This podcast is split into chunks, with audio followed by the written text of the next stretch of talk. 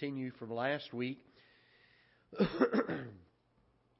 we find that Solomon has written uh, three different books that we know of that are in our scriptures. He may have written many more than that. Chances are he probably did write more books in his lifetime, but three that we know of and that we have in our scriptures uh, that the Bible speaks of. We have the Song of Solomon that he wrote, many people believe, when he was very young. And then we have the Proverbs that he seems to have composed sometime before the book of Ecclesiastes, so probably somewhere towards the middle of his life and his ministry and his career uh, as being king of, uh, of Israel. Uh, we find a little bit later in the book of Ecclesiastes that a reference is made to the compiling of many uh, proverbs, and so uh, we believe that Ecclesiastes was written after uh, Proverbs. So this is probably the last book that he has written that we have in our Bibles. And it's something that he's done looking back on his life. And uh, Solomon certainly was a very wise man. We all know the story how that God had come to him and uh, given him the opportunity to choose whatever it was for God to give to him, and he chose for wisdom and became what the world considers to be, and many people believe are it was the wisest man in all of the world. And uh, in fact, the Queen of Sheba came to see him one time and uh, had heard all these things about this king, and she didn't believe him, so she had to make a trip all the way to come see him. And uh, when she came to see him at the end of it, her conclusion was the half had not even been told to her. And so this was a great, great king. Uh, when he was young, he followed after the Lord wholeheartedly and sought after the Lord. And a lot of the great uh, success he had early on in being the ruler of Israel was the uh, fact that he did follow after God. He had a, a heart after God and uh, longed to do what was right. But as he got older in uh, the kingship, and as many people do, they grow cold and callous in their lives later on. And he got to a point, at, at what point we don't know, but prior to the writing of this book, uh, he got to a point where he began to look at life without God and wanted he gave himself to experience everything that the world had to experience separate from God. And uh, so we came to this book last week. We dealt with the theme or the title, the subject of the book. And the primary gist of the book is that uh, everything that Solomon tries here without God is vanity. And that's the word that he uses uh, in here numerous times. Over 30 times you'll find this phrase, uh, vanity. And many times he adds to it, and vexation of spirit. You'll also find the phrase under the sun quite often and under the sun being that uh, it's dealing uh, with uh, fallen man or a man who is separate from God or away from God, not doing things according to God's plan. If you're not careful, you'll read the book and you'll begin to think, well, it's a very pessimistic book. It's a very, you almost get depressed in reading it uh, because he starts talking about all the vanity that there is in all of these things that he tried and the hopelessness and the uselessness of life. And uh, and he goes on and on about this and keeps uh, dealing with it to the point where people become uh, almost frustrated with it. And uh, he does that for the first half of the book, and then the second half of the book he begins to make some observations, uh, and we'll look at those as we get to them. But he begins to talk about the benefits of uh, of living our life by principle and different things, and he'll give some instruction there and bring some conclusions towards the end of the book, and we'll look at that when we get there. Uh, last week we began with uh, verse number 1 and 2 as the introduction to the book. And uh, then verse number 3 says, What profit hath a man of all his labor which he taketh under the sun? My intent last week was to bring out more along the line in the subject and the topic of the unprofitability of these things. And uh, I did not use that phrase very often in the, in the message. Uh, and was remiss to do so. But uh, suffice to say that all of these things that uh, Solomon is attempting here and trying are unprofitable to him. We're going to take a little closer look at that tonight as we get down. We got down through verse number 11 uh, as he talks about vanity itself. And then in verse number 12, he begins to tell some of the things that he tries and uh, that are of no profit to him. They are what the Bible refers to here as vanity for him. Uh, and he begins in verse 12, and he says, I, the preacher, was king over Israel in Jerusalem, and I gave my heart to seek and to search out by wisdom concerning all things that are done, excuse me, under heaven. This sore travail hath God given to the sons of man to be exercised therewith. I've seen all the works that are done under the sun, And behold, all is vanity and vexation of spirit. Father, we come to you and I pray that you'll bless the message tonight, the lesson that we have, and I pray that your Holy Spirit will guide us and direct us in all truth. And Lord, I pray that you would help us to glean from this book the intent of what it has for us. Many people, I believe, misunderstand and don't understand this book or why it was written. And we often read it and we feel like it doesn't do a whole lot for our lives. But the truth of the matter is, Lord, there's some very vital truths in here. That if we'll simply understand what Solomon is trying to speak about here, it will help us to uh, avoid many of the pitfalls that affect Christians today and will cause us to keep our eyes and our focus and our gaze upon you. Father, as we live and work and labor and do all that we can to bring honor and glory to your name in this life, Lord, I pray that you would help us to do it seeking your power and your direction and your wisdom. Father, that your hand would be upon our lives and that there would not be a moment that we attempt to do things outside of your, uh, your direction and your guidance and your empowering of us to do it. And so, Father, we pray that you'll bless the lesson as we go through it this evening. Encourage our hearts and strengthen our faith, we pray in Jesus' name. Amen. We find here in verse 14 that he says, I have seen all the works that are done under the sun. And again, the idea being away from God, that, that of fallen man. This is uh, living in the physical realm or the physical world without eternity in view. And uh, he says that he beheld all of it is vanity. And then he uses this phrase, vexation of spirit. And it's very interesting to me that the two are coupled together so often throughout this book. Uh, it was said of Lot in the uh, New Testament that uh, when he set his gaze towards Sodom and Gomorrah, the way the Bible phrases it, it says that just Lot vexed his righteous soul from day to day, in seeing and in hearing from day to day the wickedness of Sodom and Gomorrah. And the idea being that he was a righteous man, a just man at one time, but he allowed some things to happen that were that were detrimental to him, that caused him to depart from what he used to be. And so when, when Solomon writes of these things being done separate from God, uh, not only is there an unprofitableness or a vanity about them, but there's also the fact that it is something that is detrimental to a person and actually causes something to uh, to disappear that used to be there before, something to be destroyed that used to be there, and that is this spirit, this heart. That which is crooked, verse number 15, he says, cannot be made straight, and that which is wanting cannot be numbered. I commune with mine own heart, and this is a key statement at the beginning of this book. Understand that this is not something that God is telling Solomon to do, but this is something that Solomon came up with of his own accord. As he says, he communed with his own heart, saying, Lo, I am come to great estate, and have gotten more wisdom than all they that have been before me at Jerusalem. Yea, my heart and my great ex- and had great experience of wisdom and knowledge. And I gave my heart to know wisdom, and to know madness and folly.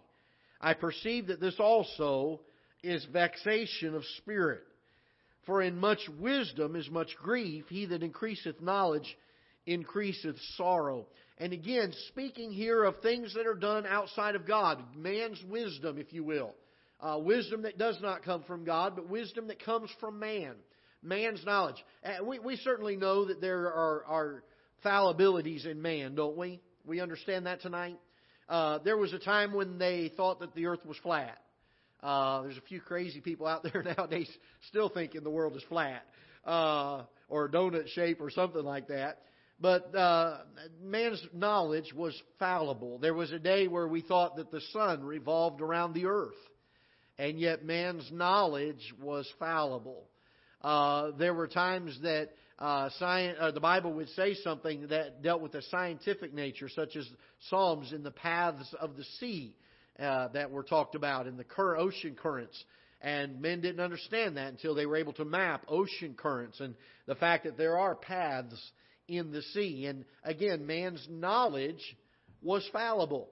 His wisdom, his philosophy was fallible. We see that rampantly today. In fact, it's diametrically opposed to the wisdom of God. It's interesting that God chooses, the Bible says, the foolish things of the world to confound the, the, the, wise, because the wisdom of this world is not to even be compared to the wisdom of God. In fact, it's the exact opposite. Uh, the world will tell you one thing, and uh, God will tell you something completely different. For instance, uh, the Bible says that if somebody strikes you on one cheek, you're to what? Turn the other cheek. What does the world say? If somebody strikes you on the cheek, you you clobber them, you punch them out, you get them back. Uh, if a man takes your cloak, uh, the Bible says what? Give him your cloak also. Uh, the Bible says if a man, or the world says if a, if a man takes your coat, what do you do? You go out, you go after him. Absolutely. If a man compelled you to go a mile, you go with him twain, two miles. Again, uh, God's wisdom is completely opposite of the world's wisdom. So what Solomon is getting at here is we get to verse number 18, he says, "For in much wisdom." What wisdom is he talking about here? He's not talking about God's wisdom. He's talking about what kind of wisdom? Man's wisdom. All right? Man's wisdom is much grief. And he that increaseth in knowledge, what kind of knowledge are we talking about here? Are we talking about God's knowledge? We're dealing with under the sun now, so this is man's knowledge. Okay, so we have man's knowledge, and the Bible says, He that increaseth knowledge increaseth sorrow. He goes on to say, I said in my heart, as he began to ponder these things, Go to now, I will prove thee with mirth, therefore enjoy pleasure. We talked a little bit about this last week. I want to say a few words about it more. Therefore enjoy pleasure.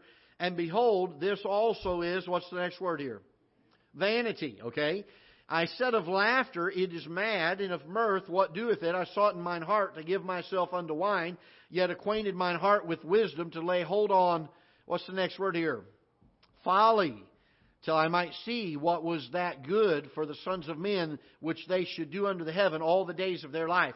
Now, we live in a society that is uh, amusement mad. I mean, they are addicted to fun. And the sad fact of the matter is, it is filtering into our churches, is it not? Our churches, instead of being concerned with having the power of the Holy Spirit on them and preaching the Word of God, they have become a, a church that seeks to entertain, to have something that is appealing and will draw them uh, by uh, not the not the, the biblical reasons why it draws men, but from a worldly view of why it would draw men. Uh, the uh, the entertainment value, the excitement. We had a fellow years ago, a dear friend of mine. Uh, in fact, I probably talk to him still about every three or four months. I'll call him and just talk to him on the phone. But uh, years ago, his family was in our church, and uh, they uh, I had a couple of teenage daughters, uh, him and his wife, and uh, they they wanted a more exciting church. They wanted something that offered more programs. We had a good youth program and uh, uh, junior program in our church, but they wanted a, a bigger church that had more uh, facilities and more programs and things they could do. And they had like swing dancing at this church and uh, different things you could go and do. They had the interpretive dance and the contemporary music bands that they could get involved in, and the smoke and the lights and the theatrics and everything. And uh, his family liked that, and so he took his family and went to that church, and they attended there for about 10 or 12 years. Uh, about uh, 15 or so years later, I uh, was working with him. I called him and I needed a, a favor. He was an electrician by trade, and I needed a favor, and so he was helping me uh, build some things. And I uh, was uh, up on a scaffolding with him one night, uh, late into the night, doing wiring some lights, and he said, uh, Pastor, can I talk to you for a little bit? And I, I thought, well, we've been up here three or four days. Uh, sure, we can talk, you know. Uh, but what he meant was he had something serious to talk about. And I said, sure, we can. I said, let's go uh, over to the office. And so we went over to the office. And uh, I remember seeing him sit there in my chair across the off- uh, in a chair across the office from me. He said, Brother Greg, the biggest mistake I ever made was taking my kids to that church and my family. He said, when we walked in the door on Sunday morning, my kids went that way, my wife went that way, and I went a different way to the program that we were involved in. He said, I've lost my kids. And he said, now my wife's told me that she wants to leave me. She got involved in a swing dance group at the church, and her partner in the swing dance and her wanted to have an affair and I uh, I was heartbroken by that. He said I went to a church because it had all these programs, and he said the church tore us apart. What was the problem? The problem was they were seeking for mirth. They were seeking for that which would cause laughter and bring some temporary joy to the heart. And really, if you look at it from a world's viewpoint without God, that seems to be the logical choice, doesn't it?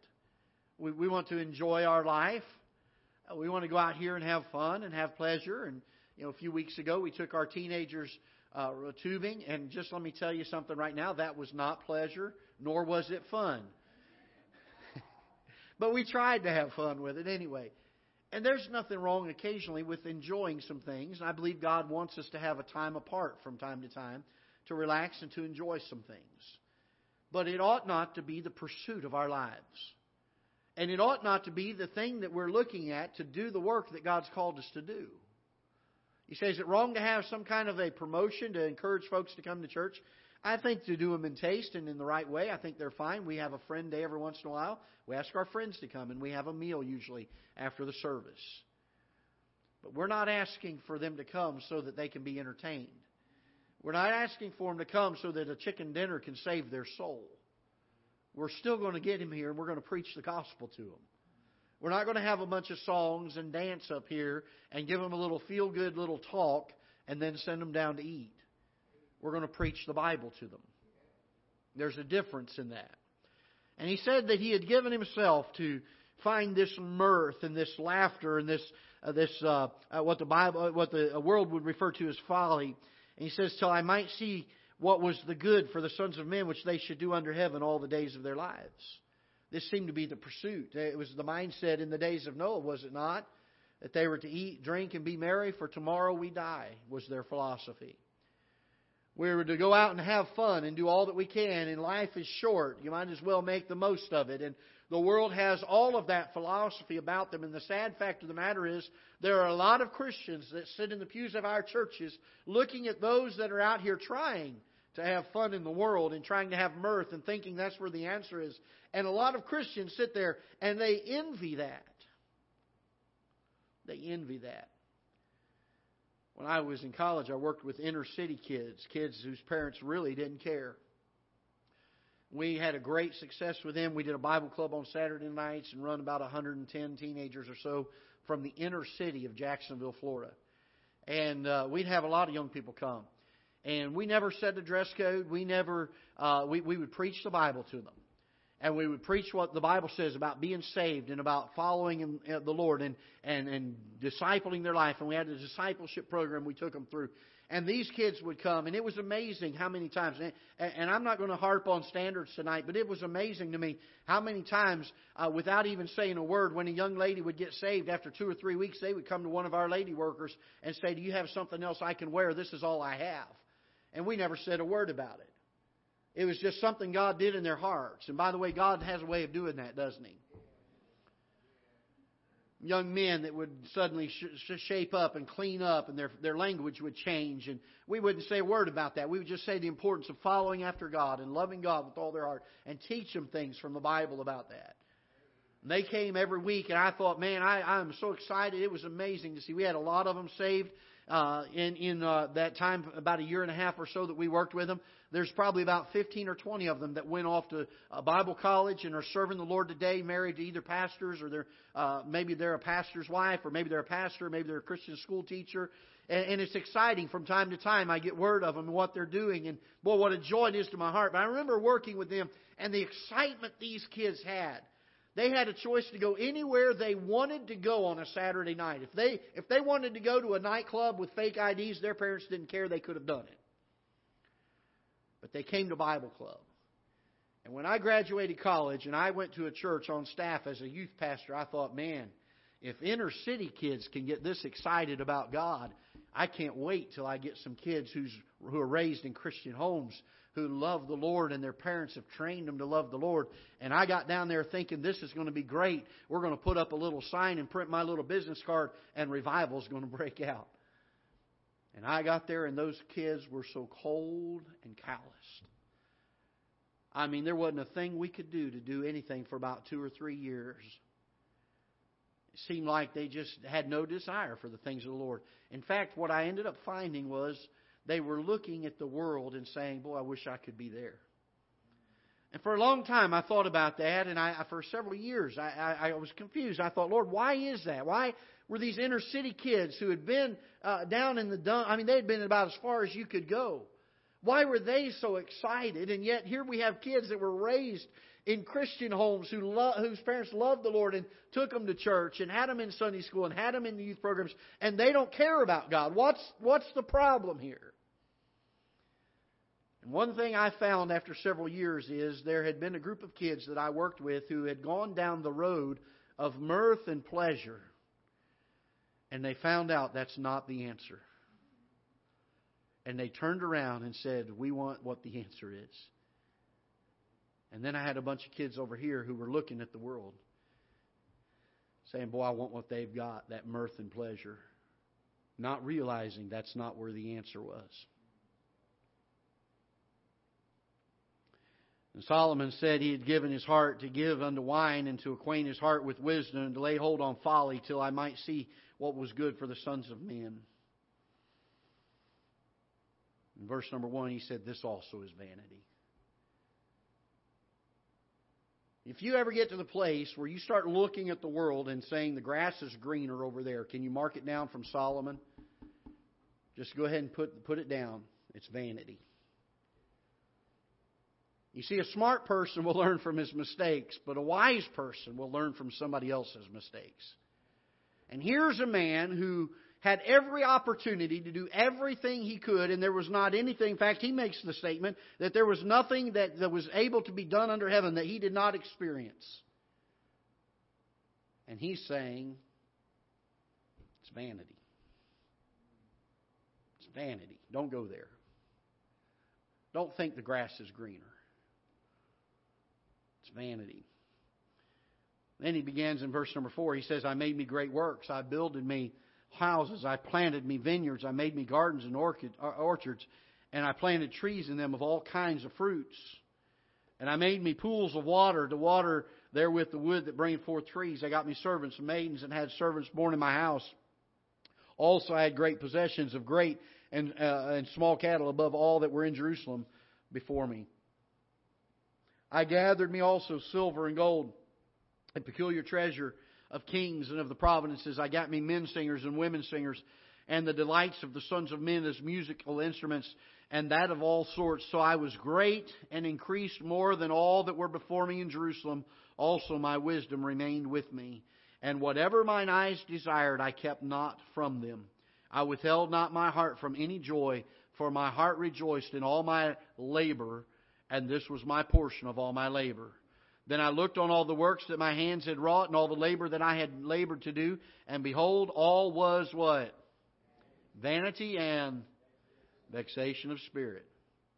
And there was no profit under the sun. He said, I tried to do everything that my hands could do. I tried to work hard. And by the way, let me just say this there's nothing wrong with working hard. And you ought to learn, you ought to teach young people to work hard. Amen? There ought to be a work ethic. Those of us that are older look at this generation coming up behind us think, wow, what's going on here? Uh, you know, I we all we can all give stories, and the the older we get, the more more difficult our stories became. You know, uh, I used to have to drive a tractor when I was eight years old, but the older I get, the the bigger that tractor was, was the harder it was to start, the harder it was to drive. I had to push it uphill in Florida. If you know Florida, it doesn't have any hills. but we learned to work when we were younger. And I know it's easy for us to criticize this next generation because I think a lot of them don't have a work ethic. But the truth of the matter is, it's our fault, isn't it? We're the ones that didn't teach them. And uh, we can gripe about them all we want to. Nothing wrong with hard work. And teach them to do hard work. But if you think that hard work is where the answer is, and here's the mindset of the world get all you can, can what you get, and then sit on the can, don't let anybody have it. You're going to work hard, you're going to get all this money, you're going to put it into a savings account, you're going to put it into a retirement fund, you're going to put it into investments, and you're going to you're going to pile this stuff up. And then don't give any of it away. Don't you let anybody have it. That's what the world says. Without God, it's it's vanity and vexation of spirit. Hold your finger here for a minute. Turn with me to the book of um, Turn to Haggai. Let's, let's go there first. The book of Haggai. Haggai chapter number 1.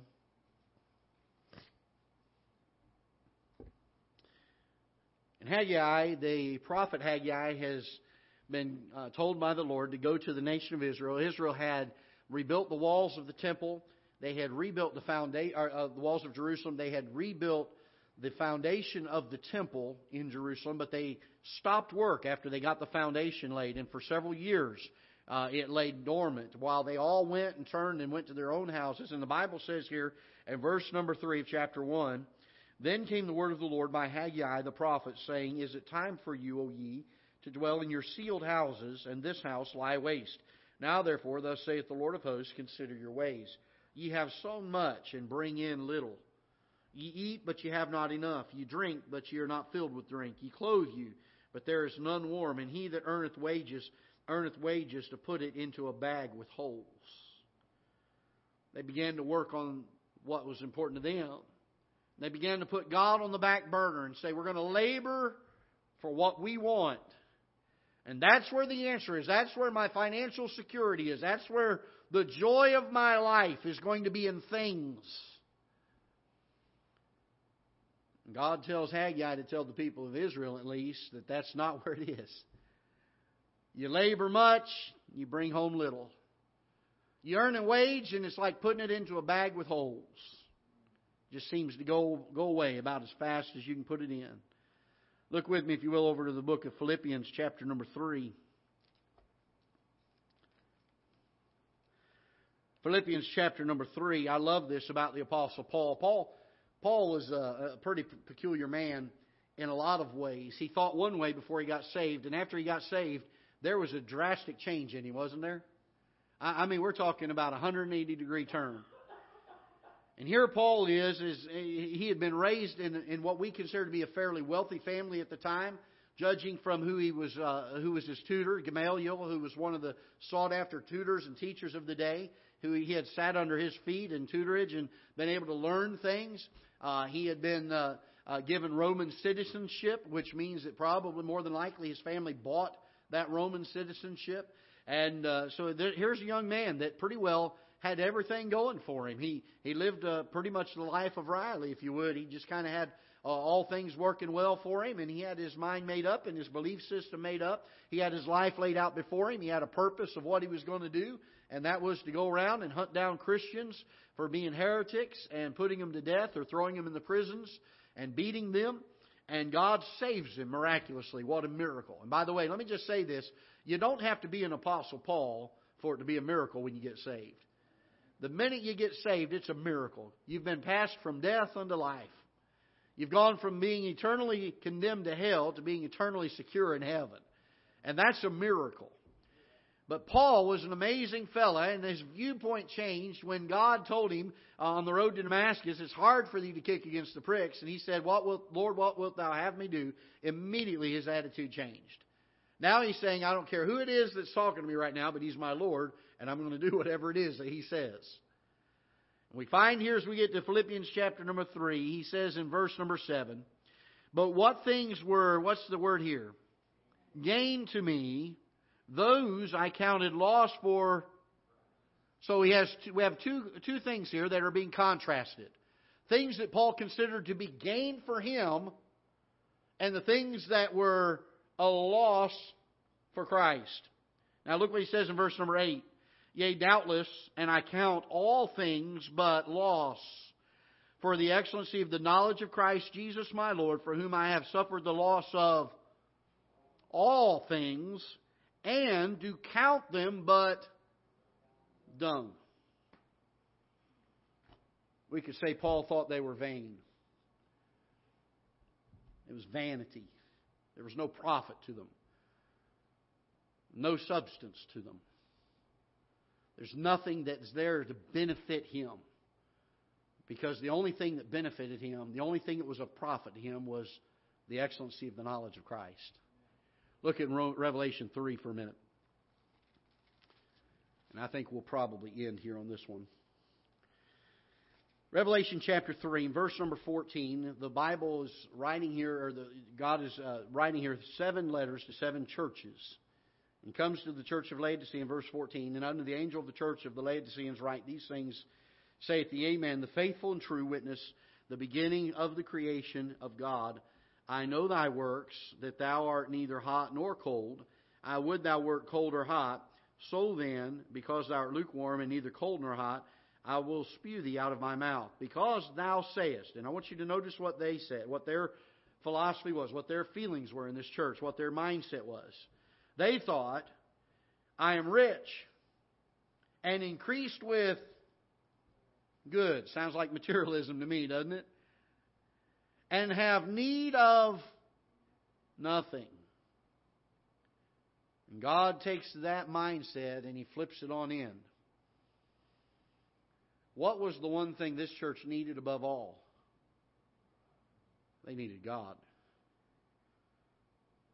This is the kind of church that sits there, and it doesn't matter how strong the preacher preaches or how much the Holy Spirit seems to be moving in the preaching of the Word of God. This is the kind of church that sits back and, they sit there without any conscience at all, saying, Boy, I'll tell you what, preacher, that's a great message, and I'll tell you, there are some people out there that really need that message. Because we have the mindset more, more often than not that the biggest sinner out there is the other person. The greatest sins that there are are the sins that other people have. They're not mine. And that's the mindset this church had. And they said, We are rich. We're increased with goods. We've got a $57 million plane for our pastor. We've got a large auditorium and great acreage and beautiful facilities. We got the big jumbotron in the middle of the uh, of the thing. We've got the big uh, uh, speakers and lighting. We've got the choir that sounds beautiful and heavenly. We've got all these instruments playing in a full orchestra, and we have need of nothing but God. And he says, Knowest not that thou art wretched and miserable and poor and blind and naked? He said, I counsel thee to buy of me gold tried in the fire, that thou mayest be rich. What's he saying? He's saying, I want you to go out there and get things that have me included in them. These things that are for me and for my glory. I want you to go out there and get those things. Then you'll have gold that's tried in the fire. And then you'll truly be rich. I was talking with a young man just this week. And I said, you know, life is life is pretty short. We we know that. As we get older, the shorter life seems to be too, isn't it? We we start looking at how many days we have left instead of how many days we've already been alive. And life is over all too soon. And then what? And then eternity. And it's amazing to me how often, even God's people, many times, get so focused on saving up, gathering things. There's, there's nothing wrong with being financially wise and, and smart. I believe that God wants us to. But people who just make it their life's ambition to hoard as much as they can get. I mean, they just they, they want nothing more than to be the richest man in the world. To be the most popular person in all the world. And that's their lifelong ambition for, for this, this little bit of time. Only to lose it all for eternity. Jesus was teaching and he said, and I can't quote it exactly, but along the lines of if you want to gain your life, you need to lose it. If you're willing to lose your life, you'll get to keep it. I believe it was Jim Elliot that made the statement He is no fool who gives up what he cannot keep to gain that which he cannot lose. And Solomon comes to this realization finally. As wise a man as he was, you'd think, Why didn't he know this before he tried it? But no, he had to go try it. Any of you know anybody else like that? Somebody can tell me all day long, but sometimes I just got to try it and make sure that they're telling me right. And Solomon did this. He said, I'm going to go out here, I'm going to try these things. And he got to them and he realized they were all vanity and vexation of spirit because he tried them without God. And you ever bump into somebody who says, "Well, I don't understand why I should do anything. You know, I'm, my life's doing well." Take them to Ecclesiastes chapter two. Show them what the wisest man in the world did, what he had to say. All right, let's stand. We'll be dismissed. Father, we're thankful for your word. I pray that you'll bless it and use it. Father, in our hearts, I pray that you'd help us to not look at the world and think that they uh, have greener grass, that we don't look at their prosperity from a worldly view and envy it and long to have the same things they do. Lord, we realize the end of the matter. The end of the matter is it's all vanity. It's all vexation of spirit. And Father, I pray that you would help us to know these things, to be secure in them. And Father, that our lifelong pursuit will be only of things that would pertain to you. That we would do things that we can do to lay up treasures in heaven while we're here on this life. And so, Father, help us and aid us to have the wisdom and discernment, the ability to make right choices in this area. That we would be able to have fruit to show in eternity, that we would have rewards, and we would have treasure to lay up in heaven. Dismiss us now with your blessings, we pray in Jesus' name.